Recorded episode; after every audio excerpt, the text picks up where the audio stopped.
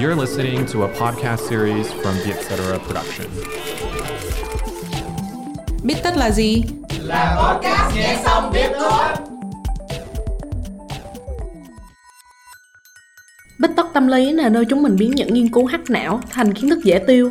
Bích tất tâm lý được dẫn dắt bởi Trân Lê và Hiền Lê, editor chuyên mục cuộc sống tại Vietcetera. Hôm trước á, chị vừa có một pha mất não đi vào lòng đất. Số là anh bạn chị đang kể chuyện ảnh bay từ Canada về Việt Nam với một cái chân gãy. Có một đoạn chị tưởng là ảnh nói xong rồi. Thế là chị đang định kể chuyện chị đi cách ly với một cái tay gãy.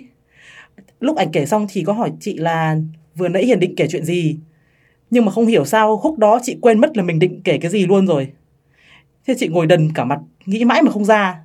Thế ảnh đành bảo là thế lúc nào Hiền nhớ ra thì kể sau nhá.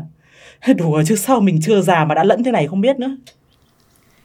Em nghĩ là không phải do chị bị lẫn đâu, tại vì em cũng hay bị lắc não giống vậy lắm. Mà không chỉ là kiểu nói chuyện bình thường không đâu, mà mỗi khi thuyết trình á, dù á là chuẩn bị kỹ những cái gì định nói rồi, nhưng mà đến đó em vẫn quên được á. Nhưng có vẻ là mình hay bị mất não kiểu này khi mà não nghĩ nhiều việc cùng một lúc hoặc là đang kiểu đang vừa nói vừa làm việc khác. Như chị lúc đó là chị vừa nói chuyện với bạn chị vừa đang ăn lẩu. Cái hiện tượng này trong tâm lý học gọi là nhiệm vụ kép, tiếng Anh là dual tasking. Nó xảy ra khi mà não cố gắng làm hai việc một lúc với mức năng lượng có hạn. Em thấy ngày nay thì mọi người cũng rất là hay làm cái nhiệm vụ kép á và nó xảy rất là thường xuyên luôn. Điển hình đó là mỗi lần mình nói chuyện điện thoại vừa đi đường hoặc là vừa xem tivi vừa ăn á. Đúng rồi nè. Cái nguyên thực ra nguyên việc nói chuyện nó vốn đã là một nhiệm vụ kép rồi. Vì là mình phải vừa nói rồi vừa nghĩ xem sẽ nói gì tiếp theo. Hoặc có lúc là chị vừa nghe người khác nói, vừa chuẩn bị lên kịch bản trong đầu xem là mình nên nói gì đáp lại người ta. Nhưng mà khổ cái là năng lượng nhận thức của não bộ nó có hạn, nên đôi lúc là não không xử lý được hai nhiệm vụ cùng lúc. Để dễ hình dung thì em có thể tưởng tượng là não mình giống một cái nhà máy phát điện cho nhiều thành phố khác nhau cùng một lúc. Giả sử một thành phố tổ chức lễ hội và cần bật nhiều đèn hơn bình thường, thì dĩ nhiên là các thành phố khác sẽ có ít điện hơn, thậm chí là phải cắt điện để dồn cho thành phố lễ hội kia. Tương tự như thế thì khi năng lượng não dồn tập trung vào một nơi, thì những nơi khác sẽ hoạt động kém hiệu quả hơn. Ví dụ là khi em mải nghe người khác nói, đến nỗi mà quên mất mình định nói gì, thì nghĩa là não đang tập trung năng lượng cho hoạt động nghe.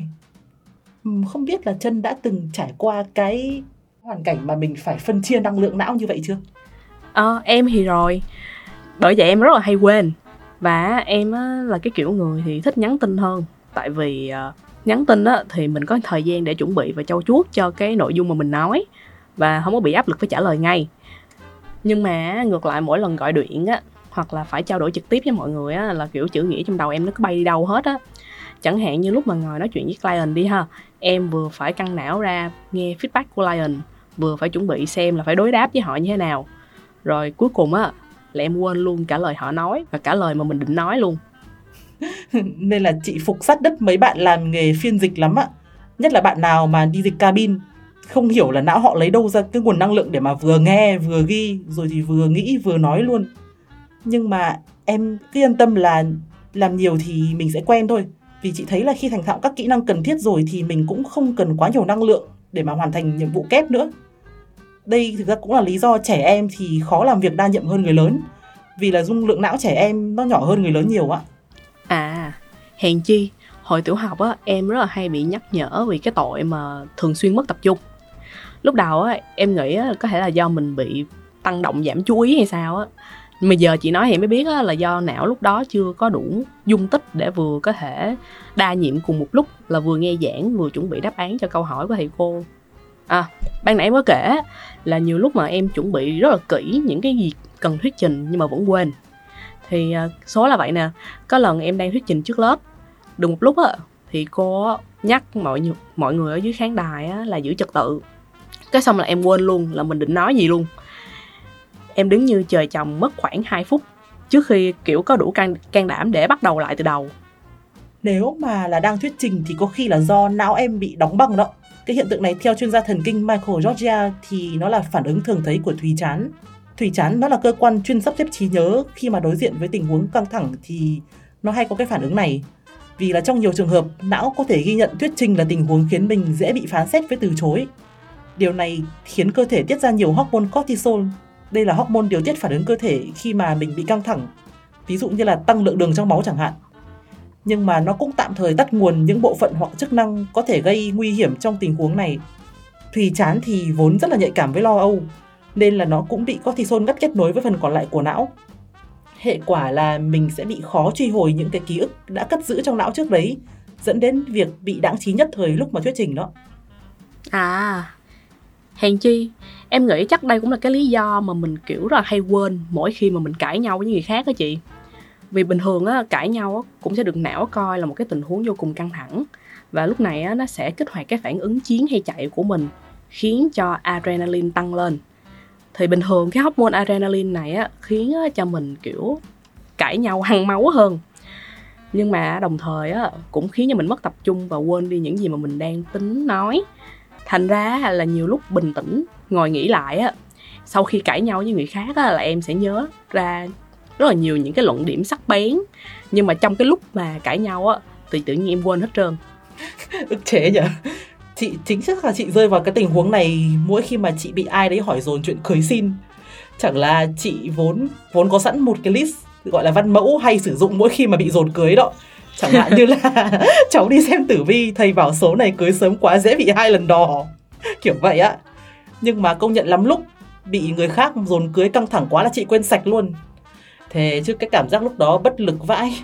Đâm ra là đối phương lại càng được thể dồn chị tiếp mà chị không tức là muốn phản ứng nhưng mà lại quên mất định nói gì. Nó ức chế dã man. Nhưng mà em thấy những cái tình huống mà kiểu mình mất não khi đang nói chuyện á thật ra là cũng bình thường á. Trừ khi là lúc đó mình đang phải thuyết trình trước mặt sếp và khách hàng thôi. Như thế thì đúng là đáng sợ thật. Nhưng mà thường thì chị hay làm cách này để mà lấy lại bình tĩnh này. Đầu tiên là hít một hơi thật sâu hoặc là nói với người nghe là cho chị xin một hoặc hai phút gì đấy để mà nhớ lại. Thực ra cách này nó nói nôm na là cách mình mua thêm thời gian cho não ạ. Thì lúc này não mình được giải phóng khỏi nhiệm vụ kép, nên nó sẽ sắp xếp được thông tin. Nếu mà có tờ nốt trên tay thì chị cũng tranh thủ ghi nhanh xuống mấy từ khóa. Để mà nhìn vào thì sẽ nhớ lại xem mình đang định nói gì ạ. Hoặc nếu mà khi đó đang có nhiều người khác thì đôi khi chị hỏi thẳng mọi người xem là mình đang nói đến đâu vì dù sao thì nhiều bộ não cũng ghi nhớ tốt hơn là một bộ não của mình. Ví dụ như là em á nha khi mà thuyết trình á em sẽ duy trì tương tác bằng mắt với cái người mà phản ứng tích cực nhất trong số khán giả. Hoặc là thay vì nhìn vào mắt á thì em sẽ nhìn vào mũi của họ. Để cảm giác như vậy thì sẽ đỡ bị khớp hơn á. À và trong tình huống tệ nhất á, thì em thì cũng đành tùy cơ ứng biến thôi. Thế thì siêu đấy bởi vì là chị là chị khó tùy cơ ứng biến lắm nha chị dễ bị run nhưng mà chị để ý là nếu mà đãng trí nhiều quá thì mình cũng phải cẩn thận đấy. Ý chị là, tức là đãng trí thường xuyên làm ảnh hưởng đến chất lượng cuộc sống nói chung, chứ không phải là đãng trí trong lúc thuyết trình thôi đâu. Vì đấy có thể là biểu hiện của bệnh sa sút trí tuệ, tiếng anh là dementia đó, hoặc là bệnh alzheimer. Mà nếu rơi vào trường hợp này thì phải theo dõi thường xuyên và nếu cần thì phải đi khám để mà tìm cách điều trị phù hợp. Nhưng mà chị nghĩ là cái trường hợp bị sa sút trí tuệ hay là alzheimer thì nó chắc là thiểu số thôi bởi vì là cái phản ứng quên rồi mình khớp như vậy thì nó cũng thường xuyên mà. Thì trong những trường hợp như vậy thì chắc là cứ bình tĩnh, tập thở rồi ôm kiểu bướm, hoặc là bảo khán giả cho mình thêm thời gian thì mình để mình suy nghĩ lại. Thì nhìn chung là vẫn ok thôi. Hoặc là kể cả ứng tác như em nói, mình thì không phải ứng tác giỏi nhưng mà thôi ít nhất là mình ghi nhận cái phản ứng của khán giả và mình nghĩ được cái cái cái câu gì nói cho phù hợp là được hy vọng qua tập bích tất lần này thì các bạn đã hiểu hơn về cái hiện tượng mà mình quên những gì mà mình nói. Cảm ơn các bạn đã lắng nghe podcast bích tất tâm lý. Nếu bạn cũng từng có những cái câu chuyện mất não khi đang nói và muốn chia sẻ với chúng mình, hãy gửi email về cho hòm thư bích tất a com nhé. Hẹn gặp lại các bạn vào podcast tuần sau.